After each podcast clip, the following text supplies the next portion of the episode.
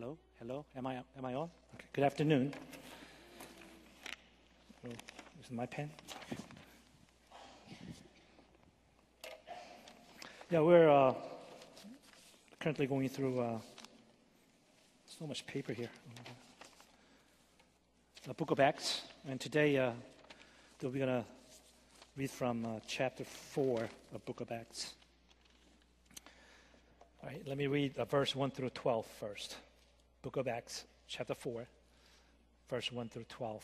We're going to be looking at the entire chapter. But okay, verse one. The priests and the captain of the temple guard and the Sadducees came up to Peter and John while they were speaking to the people. They were greatly disturbed because the apostles were teaching the people and proclaiming in Jesus the resurrection. resurrection of the dead. They seized Peter and John, and because uh, it was evening, and they put them in jail until the next day. Uh, but many who heard the message believed, and the number of men grew to about five thousand. The next day, the rulers and elders and teachers of the law met in Jerusalem. Annas, the high priest, was there, and so were Caiaphas, John, Alexander, and the other men of the high priest family. They had Peter and John brought before them and began questioning them. By what power or, or what name and did you do this? Then Peter, filled with the Holy Spirit, said to them, "Rulers and elders of the people, if we are being called to account today for an act, for an act of kindness shown to a cripple and are asked how he was healed, then know this, you and all the people of Israel. It is by the name of Jesus Christ of Nazareth, whom you crucified, crucified, but whom God raised from the dead, that this man stands before you healed. He is the stone you build, your builders, your builders rejected, which has become the, corner, the capstone. The salvation is found in no one else, for there is no other name under heaven given to men by which we must be saved." Uh, have you ever been really scared for your life? I have a couple of times.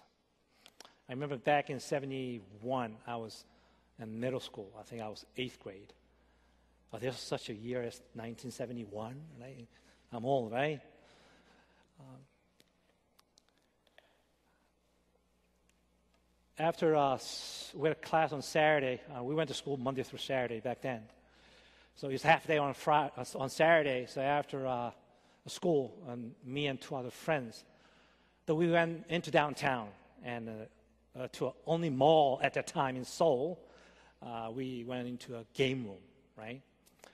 So me and the other guys went somewhere, and me and another friend we were just playing games. And all of a sudden, uh, we got surrounded by this uh, teenage gangster, about a dozen of them. Took our head, took our back, grabbed us by the neck, and dragged us out. We had no idea what was going on. We're scared. And I felt like, I'm, we're dead, man. And then as we were dragged out of the game room, all of a sudden, the other friend who was with me, with us, who disappeared, came up the end of the hallway, scream at these guys, right? "If you ever touch two, those two guys, I'm going to kill you." And then he just kind of ran away.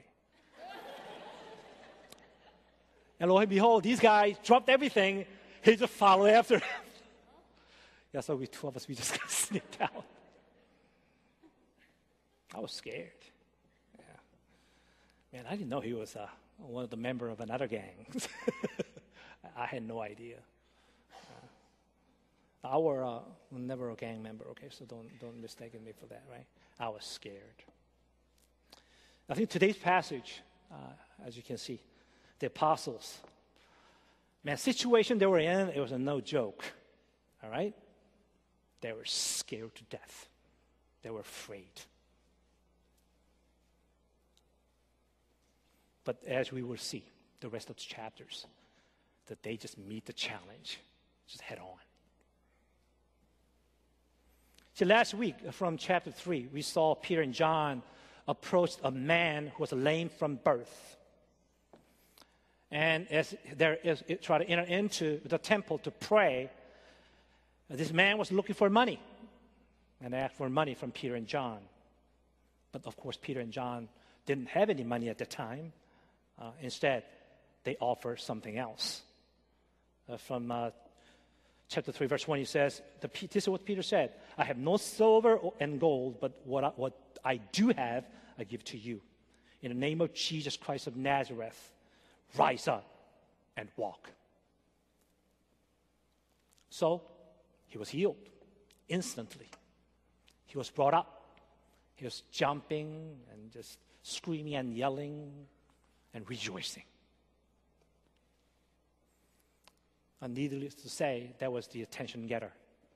All this crowd started gathering around them, around this lame man who was jumping up and down, screaming and yelling, how joyful he was.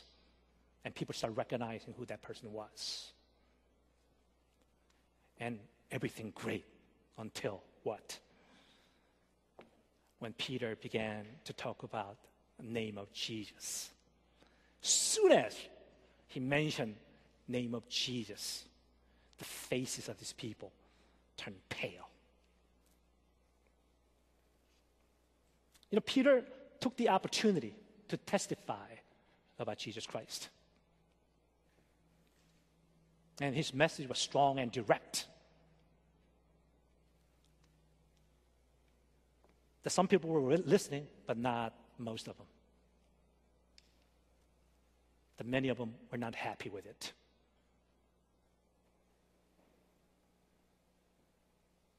They were just plain angry. Like three weeks ago, the K C had a, like a mission conference.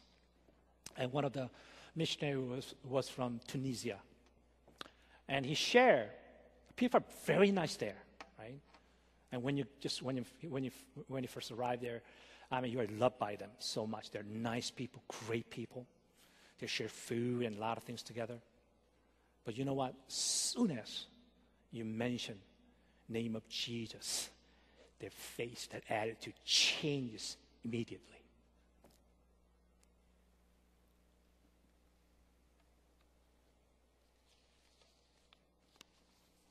And they start threatening him. Don't you ever mention that. I like you. I know you are nice people. But if you ever mention Jesus, you're not going to be able to stay here any longer. That's the threat that they get.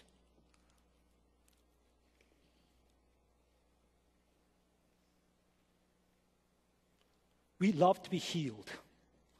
We love to be touched by the Spirit of God. But if that don't, if it doesn't accompany the name of Jesus associated with that miracles and healing and restorations, it doesn't mean a thing. It just it ends with the miracles. It just ends with a touch of the Holy Spirit.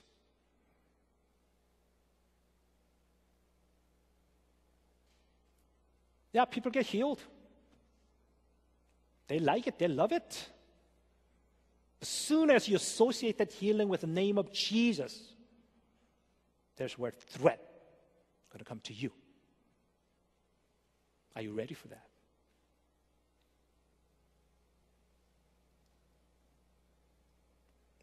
So first twelve verses, it's about facing adversaries, facing threat.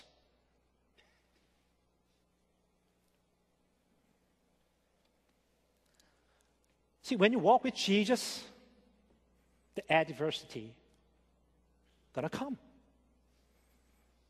That's the way of life, walking in the Lord. See, these Jewish leaders was, were very disturbed because disciples were teaching about Jesus, right? If they just healed this lame, this crippled person, and if they just walked away, nothing would have happened. They were perfectly happy. But as soon as they start talking about Jesus, they felt disturbed. They, they were disturbed to the point where they, they wanted, they literally arrested them and put them in jail overnight, jail overnight. See, these Jewish leaders, especially Sadducees, were uh, they were in, they were in control of political, economic power in Jerusalem. Now, because at the time, these Romans, they largely left the internal affairs of Jerusalem in the hands of the Jewish leaders. So these Jewish leaders were very much interested in maintaining status quo. Hey, don't disturb our power and authority.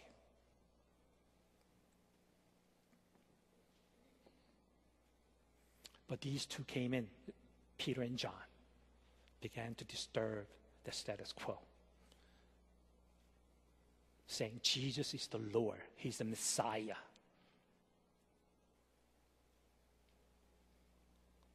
He's the one with the real power.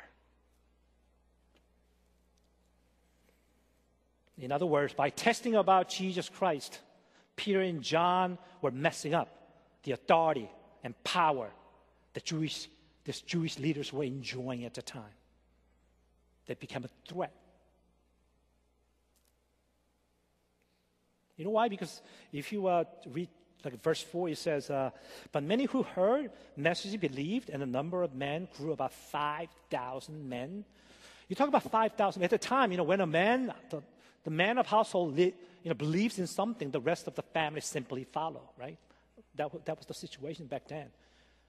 The men had a lot of power. But nowadays, women has a power, right? My wife has a lot of power at home. Just kidding. So you talk about probably like you know, fifteen to twenty thousand people coming to Christ.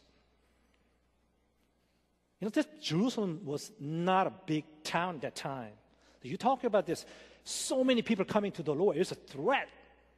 Man, you know, they're losing, they felt like they were losing authority and power over this town of Jerusalem. No wonder they were disturbed.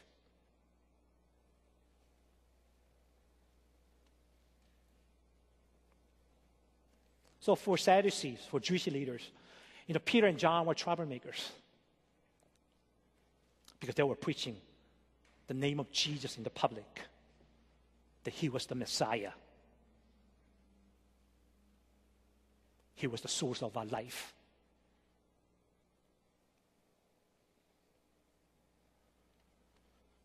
You know, I think what Luke is trying to teach us is that you know, what the ultimate objective of God's activity in life as you walk in Jesus Christ, such as healing people, preaching to people, and suffering persecutions, is about making us witness of his kingdom.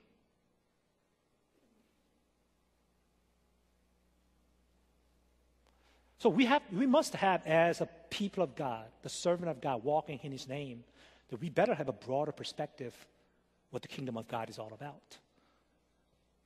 Sometimes we too much focus on one aspect of what God is doing. Maybe just preaching, maybe just healing, right? Or just persecutions. But it's not just one aspect. It's all of it. It's going to come together. If you ever received healing in the name of Jesus, but if you have not witnessed the who healed you and shared that experience with others, that's not good. That means you're not really walking in faith. That's not the purpose of God's activity.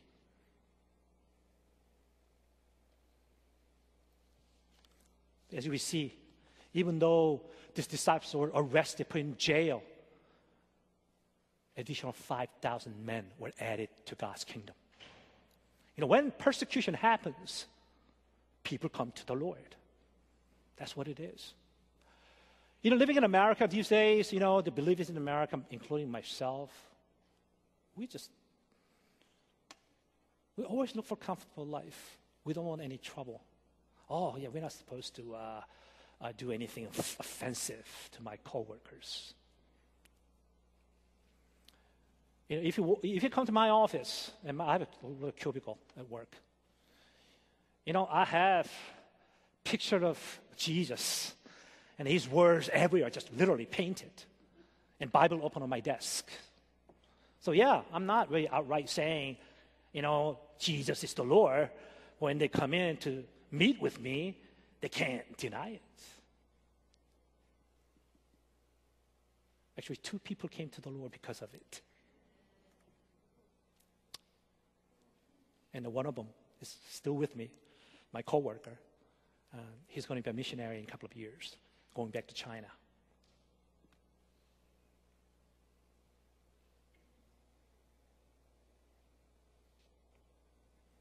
See, we are not to hide from adversities. We're not, we're not supposed to hide from the threat. We try, we try our best to hide.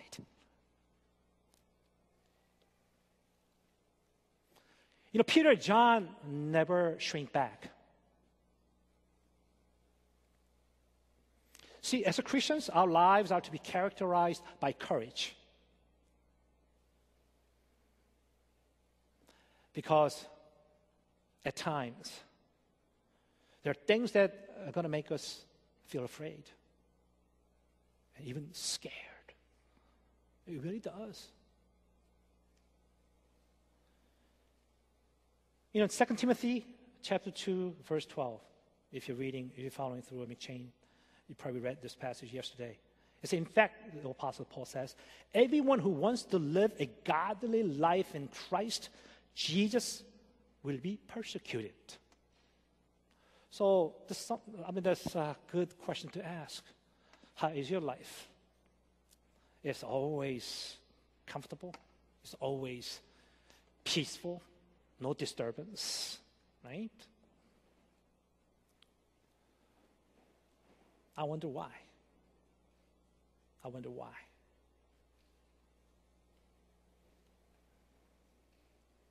Scripture never said being a Christian was going to be easy.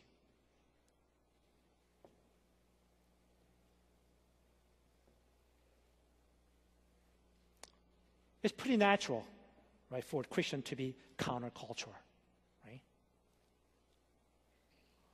God doesn't expect us to fit in because it's a culture. God expects us to stand out as a salt and light of this world.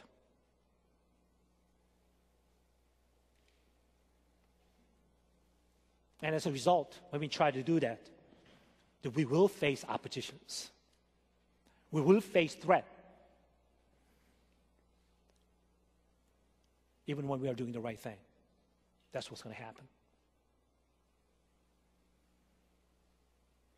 That's what is happening in the Middle East. ISIS. They're cleaning people out. I mean, our brothers and sisters are dying left and right. You know, Pastor Sarah, you know, last month, she pointed out, you think what is happening in the Middle East, you sure you think it's not going to happen in this country? You know, it's going to come. It's going to come.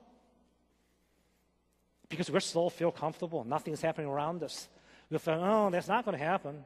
But you know what? It's coming. You better be prepared. When the sword is at your head, what are you going to do?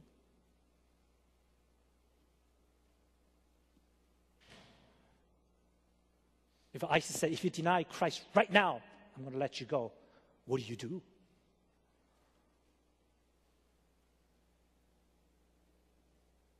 I'm telling you, we're too comfortable living in this country right now. We're just too comfortable.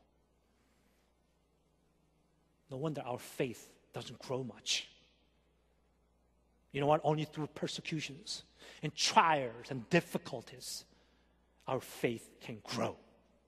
And we don't want it. We always pray that God just could provide a way out, protect us, and watch over us. Later we find out, you know, that's not the prayer that, you know, that Peter and John was lifting up and the rest of the church was lifting up. That rather, they're crying out to God saying, you know, when this threat comes, embolden us. So we can be able to fight against this rather than give us, give us the way out. So we can be protected.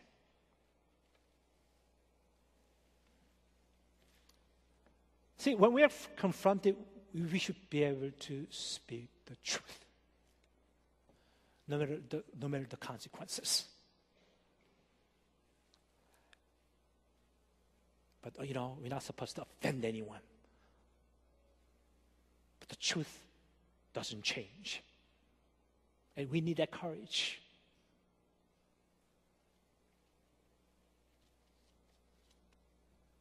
You know, verses, you know, this is what Peter John uh, Peter said. The salvation is found in no one else, for there is no other name under heaven given to men by which we must be saved. Period. That's the truth. There's no compromise.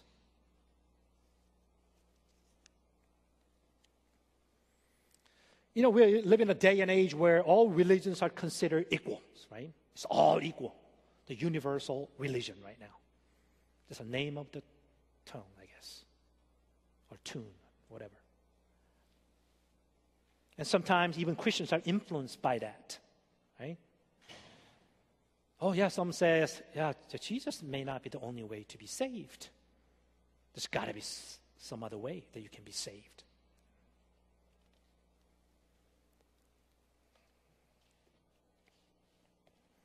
You know, you can take all the religions, Buddha, Mohammed, Confucius, Hindus. And in fact, many of them teach fine moral teachings. They do. Honor your parents. Love one, one another. They could even tell us what is right in some cases.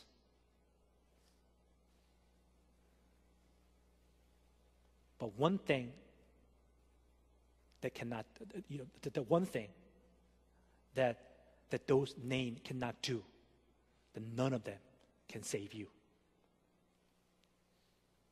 Only the name of Jesus can save you. That's the fact.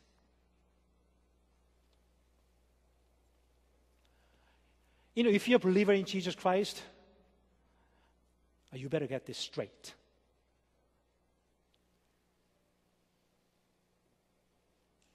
There's no other name but Jesus Christ alone. And this, this is the absolute truth. And we don't need to apologize for it.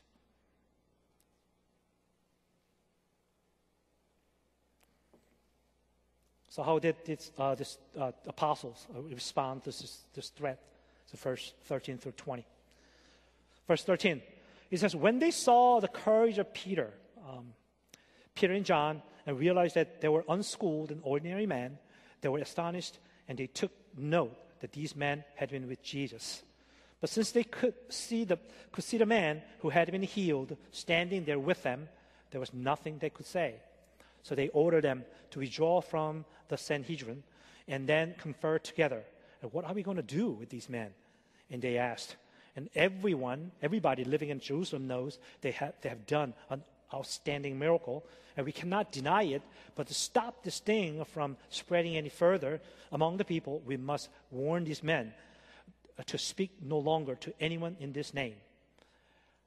Then they called, called them in, they called them in again and commanded them not to speak or teach at all in the name of Jesus. But Peter and John replied, judge it for yourselves, that whether it is right in God's sight to obey you rather than God. For we cannot help speaking about what we have seen and heard. I mean, they found out um, these people were unschooled, untrained, uneducated. But also they saw that how confident they were. And they, were, they, they spoke with such a wisdom that really surpassed their own wisdom. They could not deny it. So the question is, how did they get those level of understanding and that wisdom, that courage? I mean, they were uneducated, unschooled, but amazing. That's what they what they, what they had. And they were they were the one who shaking up this most powerful, influential man of that time, the Jewish leaders. There's two reasons I can see here. The first, they were men of prayer, right? They were men of prayer. See, the whole incident of this healing began as the Peter and John were on their way to the temple to pray. They don't, they, they, I mean, they, they, they didn't plan on they're going to meet someone there crippled. Uh, and then they planned that we're going to just pray for, for, for that crippled person, and then we're going to heal him. That was not the plan. The only purpose they had at that morning as they're going up, the, up to the temple was that they were going up there to pray. They had no plan to preach, let alone finding some beggar who needed healing. They were on, the, on their way to pray.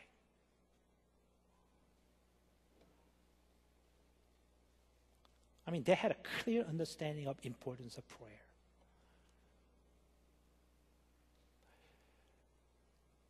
You want to experience healing? You want to experience the touching by the Spirit? You want to hear God's voice? You, you got to begin that journey on your knees.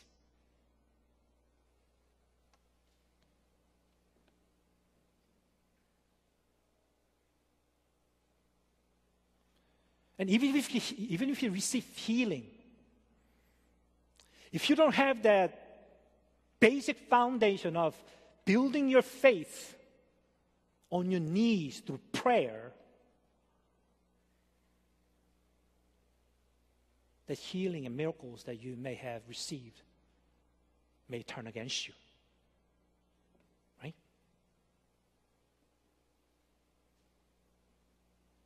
You know, my desire is that everyone to come and experience God's healing and God's touch. There's no question about that. But if you don't have basic foundation, you can't handle it. You cannot manage it. You know, when I come to early morning prayer on Saturday morning, how many people do I see?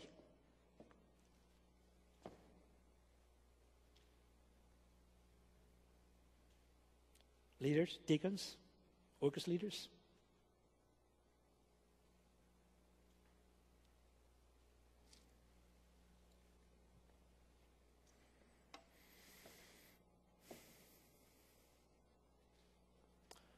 Last week, I went to this conference, North Korean gathering conference, and the main speaker was Elijah Kim. I mean, he's, he's, he was anointed one. The prophetics and the healing. You know, when he prayed for, our, for me and my wife, I could sense the, the anointing, right? You know what?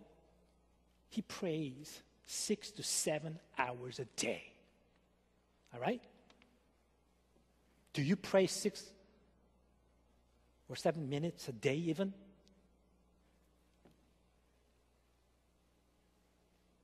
God wants us to experience God's healing. God wants us to experience God's touch. God wants us to hear His prophetic utterance. But if you're not a prayer person, be careful.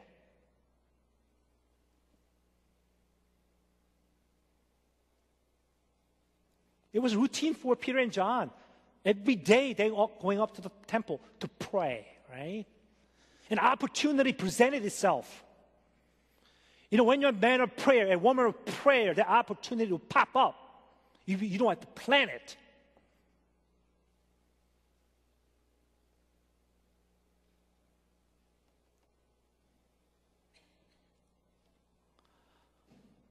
I really want you to pray. Really, really want you to pray. Rest of it's up to God. Once you start praying, man, God's going to just open up the gate of heaven, and He's going to pour down the blessings and the amazing experience in your life beyond your imagination. That's God's heart for you, right? The reason that he's not giving you that experience is that you're not ready. He knows you can't handle it because you don't even pray. This is spiritual warfare we're talking about, right? You know how strong Satan is?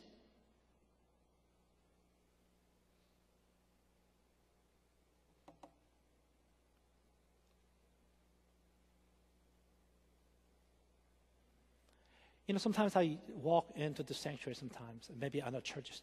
You know, if you walk in in the middle of the night, you think because it's a church that you're going to feel so peaceful. No. There's a strong presence of evil there. You know, my hair just a little goes up. It's all raised up. You can feel it. I remember on my mission trip to, uh, you know, Philippines, uh, walking into this the lojas, uh, I could I could feel it as walking into it, the stronghold. One felt sick, everyone got started losing their focus, that we really had to pray to get it out of the way. I remember Dennis Park, he's no longer with us, he's one of the worship leaders for us. He passed out on the street. And somebody found him and brought him into our, you know, house that we were, we were staying. It was that strong.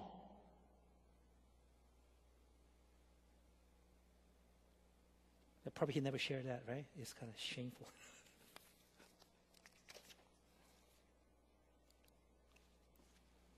You have to pray. When you pray, amazing things are going to start happening, all right? And second, as you know, Peter and John, they weren't rich, man, rich people, right? I mean, they wanted, even if they wanted to give money, they didn't have. But when they saw this man, they felt compassion for him. There's something that I can do for this man. Hey, I don't have any money, but one thing I know I can give in the name of Jesus. Get up. He had a compassion for people. Do you have love and compassion for, for people around you? Or you just kind of only care about yourself and your family? My kids, my family, my wife, my husband.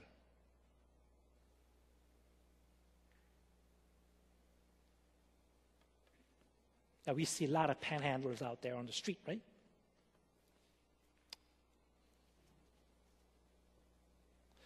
You know, God... Our God loves to work with common people like us. You know, Peter and John, they were fishermen. You know, they were uneducated, untrained. But God was able to use them because they were men of prayer. They had a heart of compassion for people. So that's the key. Right? We lack prayer. We lack compassion. But we still want God's anointing, God's miracles, God's touch. No wonder we don't experience it.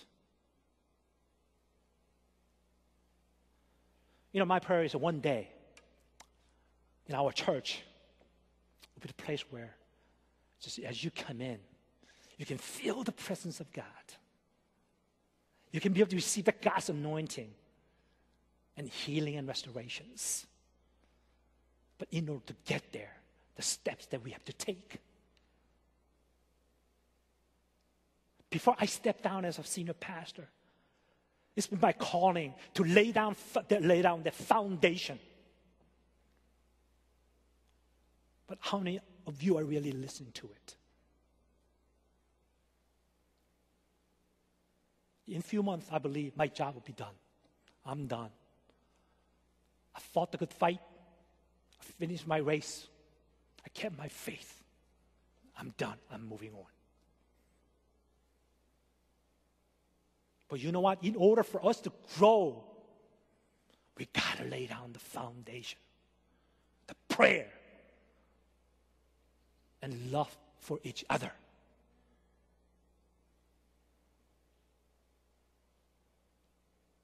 We try to build building God's house without having that you know, solid foundation. You know, when storm comes, when wind blows, it's just going to come down. The sound going to be great.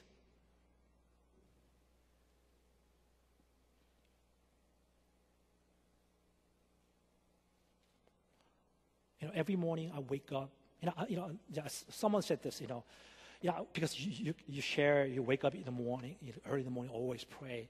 You know, not many people really can do that, so don't talk about it. I said, like, come on, give me a break. You don't have to be a morning person. I'm not saying you have to get up at four thirty, five o'clock in the morning to pray. That, that's who I am, that's what I am. But you need to set aside. If you surf the web for four hours a day, can you cut it about half an hour and spend that half an hour in your prayer? Can you do that, right? That's what I'm asking.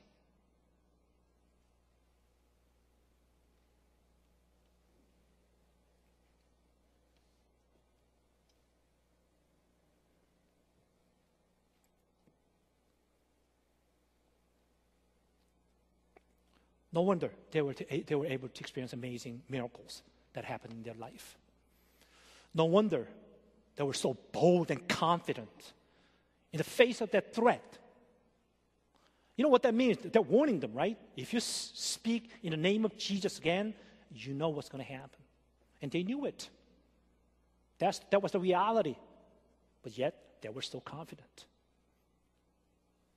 Because their, their, their faith was built on prayer and love of Jesus, right?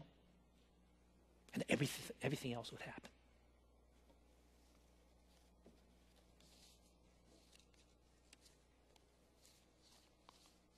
So what happened afterwards? twenty through thirty-one.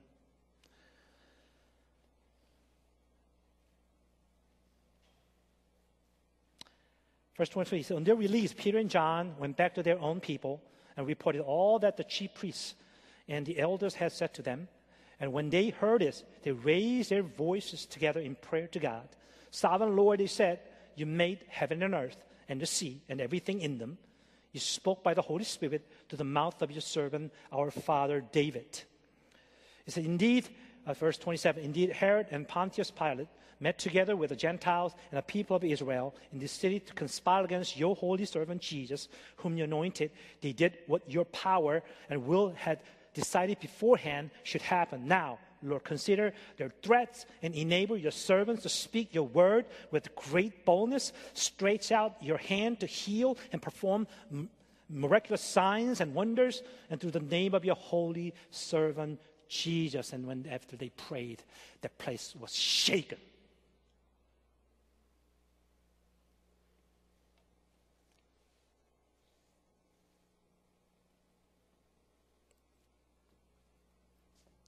When their faith was built on prayer and love of Jesus, their prayer wasn't focused on their own comfort and their protections and saving them from that oppression, but rather they're praying for, they were not praying for relief from their oppression and threat, but they were asking for an enablement to speak God's words with great boldness, right? This is the church I want to see. This is the church that our N C F C should be. It's not just coming on Sunday, checked. I've done my job and go home. I really pray and hope that our congregation will understand what God is trying to teach us through Book of Acts. We have to stop pretending as a Christian. We have to live out like a Christian.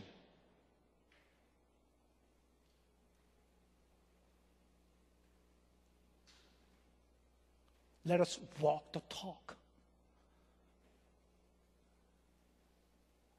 Otherwise, we're wasting our time. Now, you're just giving your offering to church and all that stuff. What, what's the point? What are we doing here? Are we playing religious games here? Right?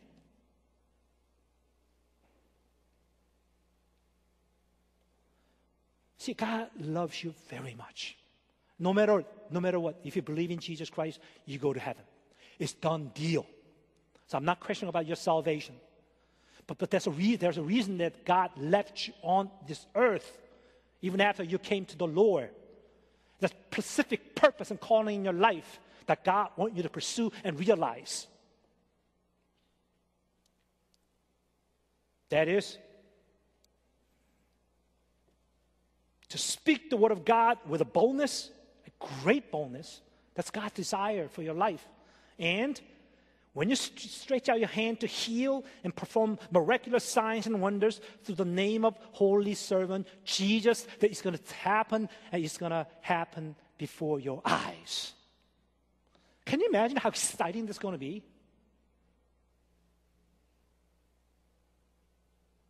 That's the life that God wants you to live, right? Because God loves you. Even though you may think, I'm just an ordinary person. You know, I don't have really much to offer. You know, Peter and John were even lesser than you. But yet, God was able to use them. How much God can use you, right? Can you imagine if each one of us build our faith on our knees and having true love for one, one, one another, and what's going to happen? That's a real church, all right? And that's a challenge for us. So today, I just want to challenge you. I'm not, I'm, this is not what I'm saying, okay? No, I'm nothing. I mean, you, you, you see me. I'm, I'm, I'm, you know, I'm a very ordinary guy. You know, I have my own little, you know, shortcomings and all that stuff. You know, character flaws and all that. I have it. What can I say? That's who I am. That's what I am. But I want to preach Jesus in spite of who I am, as I believe in Him, as I trust in Him. Through prayers and love of Jesus, God still uses me. How much more that God can use each one of you, right? Let's pray. Heavenly Father, we thank you, Lord. Thank you for just challenging us, Lord God. Sometimes we get confused, Lord God. We have, uh, we're so narrow understanding of uh, who God is, the purpose of God's life in us, Lord God, the purpose of our life in God for us, Lord. It's much broader, Lord. So we come before you humbly, Lord. Look to you once again. Would you help us? Help our church, our congregation, to become a man and woman of prayer. Spending our time on our knees, crying out in the name of Jesus, Lord God. So they would not be afraid of speaking your name in the public places, Lord. At work, it doesn't matter where. Because as we pray, the Holy Spirit would come upon us, Lord God. And the Holy Spirit would give us power and boldness, the greater boldness to be a witness. And along with it, signs and wonders going to accompany us, O Lord Jesus, Lord God. What an exciting Christian life going to be. That's the life that you want each one of us to experience in our life until we go to heaven, Lord Jesus, Lord God. So we thank you. So we surrender our life once again. Would you help us to pray? Would you help us to love each other, Lord? In Jesus' name. Amen. So we're going to invite you uh, to uh, communion. Uh, because I, we always believe, you know, God is all about relationships, all right? It's not about how much you can be able to do. What can you do for God, all right? How many people you can reach out and touch. That's not what he's interested in. The very thing that He wants you to know is He wants to be with you. And this communion represents that. This bread represents the body of Christ that was broken. And a cup represents the new covenant in the blood of Jesus, through which salvation comes. And that promise, love of Jesus, the salvation, we're never going to be taken away from us. And love of Jesus, no one can separate us. That's what we're sharing.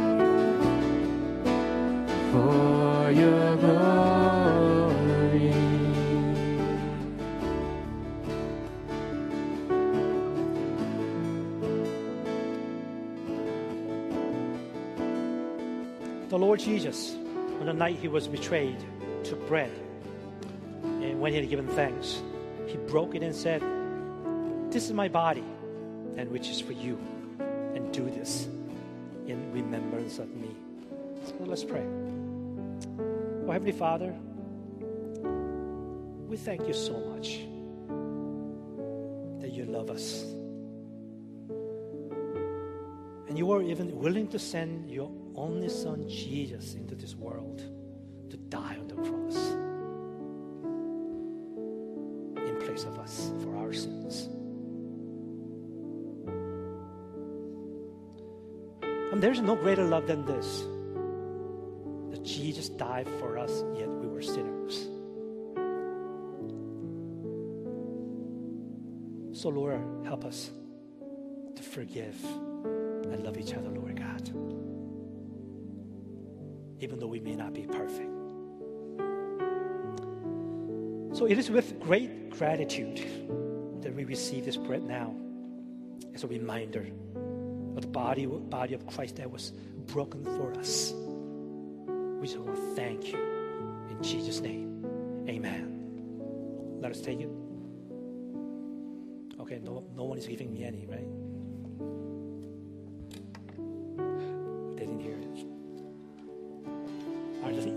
Pretend I have some.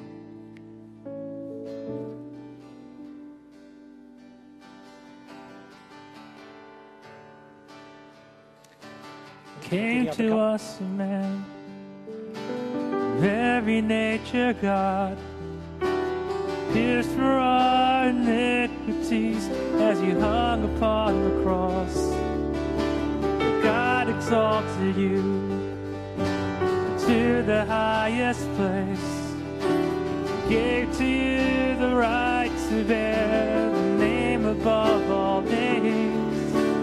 At the name of Jesus we should bow, and every tongue confess that You are Lord.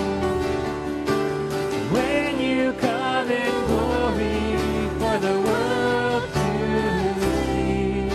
see, we will sing.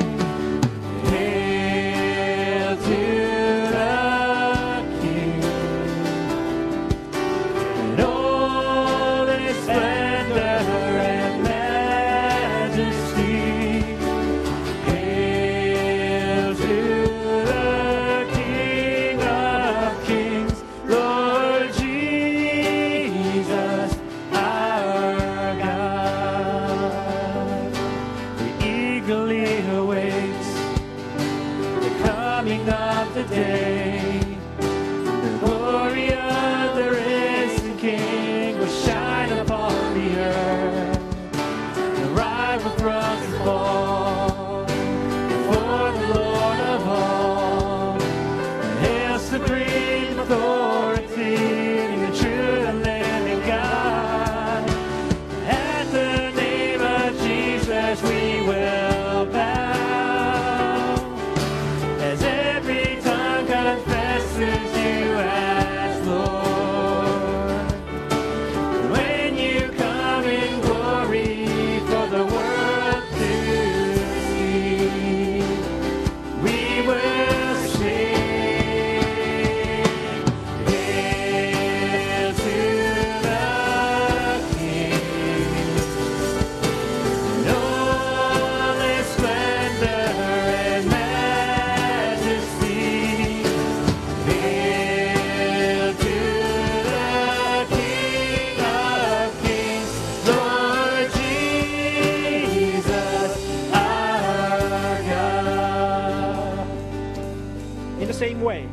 After supper, Jesus took the cup, saying, "This cup is the new covenant in my blood.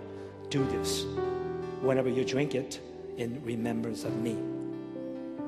For wherever you eat this bread and drink this cup, you proclaim the Lord's death until he comes." So let's pray.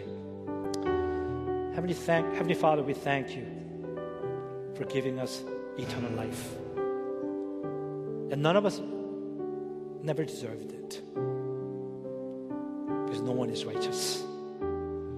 But by the, greatest, by the grace of God, through faith in Jesus, through the blood of Jesus, that you have forgiven our sins, you gave us salvation in Jesus Christ.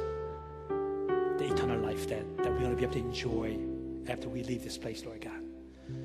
So it is with gratitude and thankfulness that we receive this cup as a reminder, as a new covenant that we have through Christ's blood. So we thank you, we praise you in Jesus' name. Amen. Let us take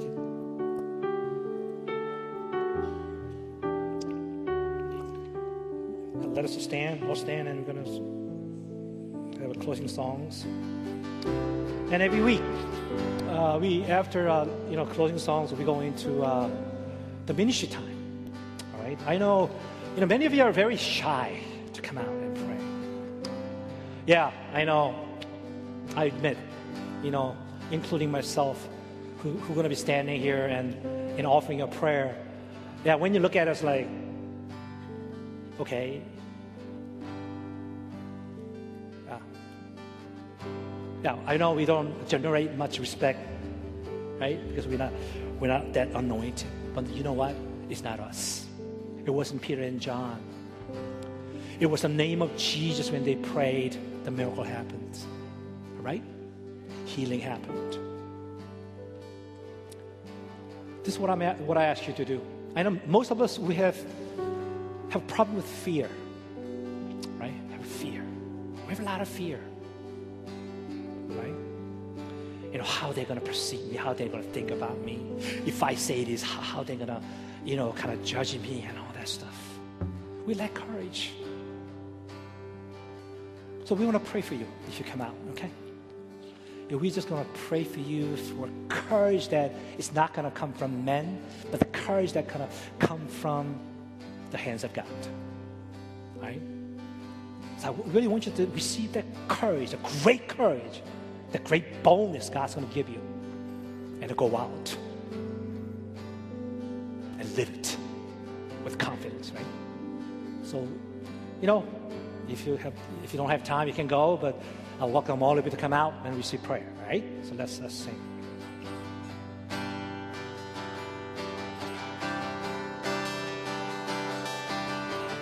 We eagerly await. We eagerly await the coming of the day when the glory of the risen King will shine upon the earth. The rival thrones will fall before the Lord of all. Hail supreme authority in the true living God. And at the name of Jesus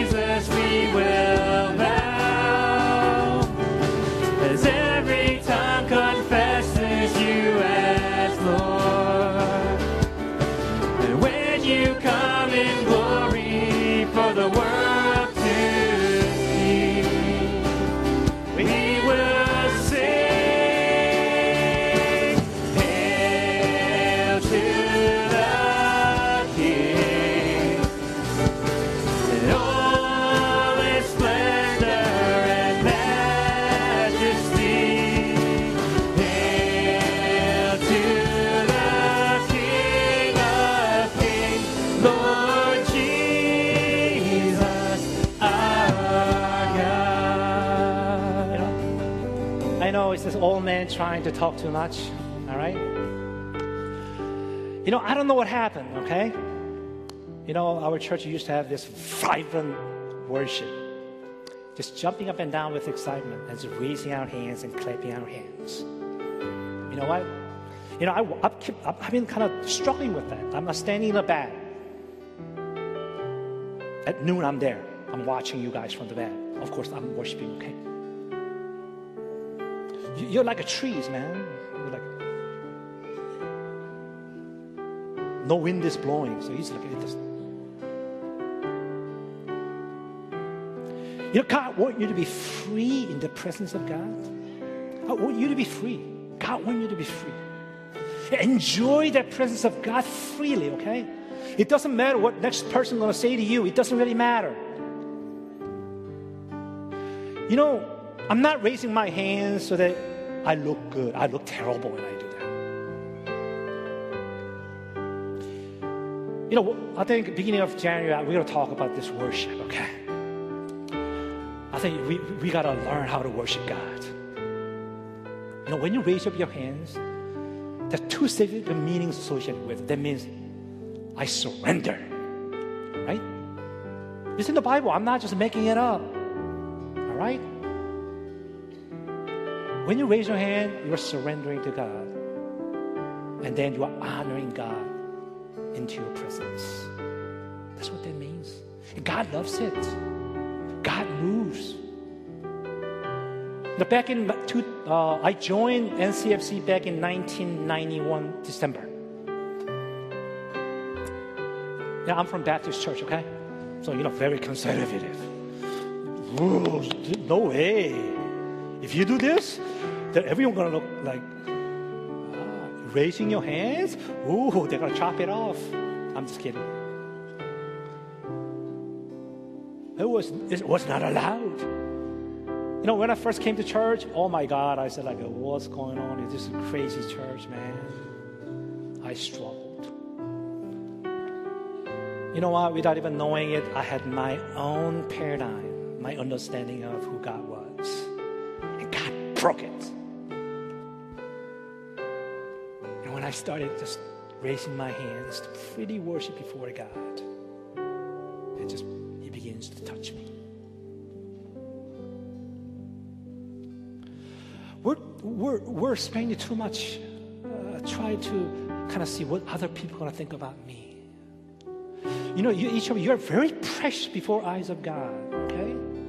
Because God made you with his own hand, that you are wonderfully and fearfully made. You're very precious before, before God, whether you're a believer or not, right? Whether you believe in Jesus right now or not, God loves you, period, right? And I really want you to kind of engage when you worship God. Just try it. It's going to be an amazing experience. So, yeah, I don't expect a lot, but let's try again, all right? So let's sing one more time, and then we're just, I'm gonna just close out. Eagerly away.